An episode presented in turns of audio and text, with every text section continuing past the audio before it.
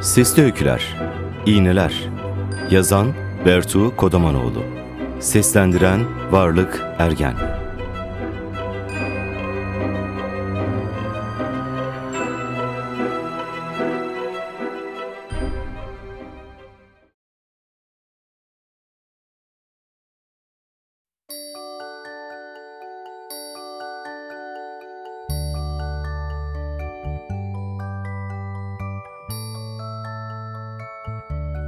Üssün kontrol merkezindeki odasının camından bakarken, insanların uyum sağlama yeteneğine hayranım diye titredi uzaylı komutan.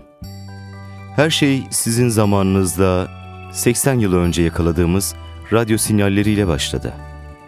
Baktığı manzaraya dalmış, bir süre sessizliğe gömülmüştü. Sonra gür titreşimlerle devam etti. Dünya. Son ziyaretimizde akıllı yaşam bulamadığımız için önemsiz olarak işaretlemiştik oysa burayı.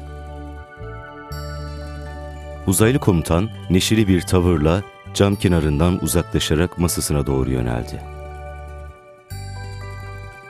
Uzay gemilerimize ne diyordunuz? Ha, iğneler. İtiraf edeyim ki bu benzetmeyi seviyorum. Her neyse, gemilerimiz gezegeninizin yüzeyine saplandığında bize saldırmayı bile denediniz. Diyerek alaycı bir tavırla sandalyesine kuruldu. Eğer bir insan olsaydı kahkaha attığı bile söylenebilirdi. İnsan görevli, işgal etmeye geldiğinizi sanmıştık. İletişim kurmaya çalıştık ama dilinizi çözene kadar bir takım hatalar yaptık maalesef diye karşılık verdi. Komutan bir önemi yok dercesine uzantısını savurdu. Bu teknolojik seviyenize rağmen yıldızınızdaki değişimleri fark edememeniz çok kötü. Bir felaket yaşayacağınızı anladığınız anda koloni gemilerimizi gönderdik. Biraz daha geç kalsak tüm kültürünüz yok olacaktı. Bakalım yeni gezegeninizde Feratilerle birlikte yaşamaya da uyum sağlayabilecek misiniz merak ediyorum.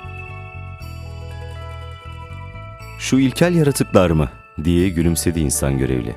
Burada nasıl kedilerle yaşıyorsak onlarla da yaşarız.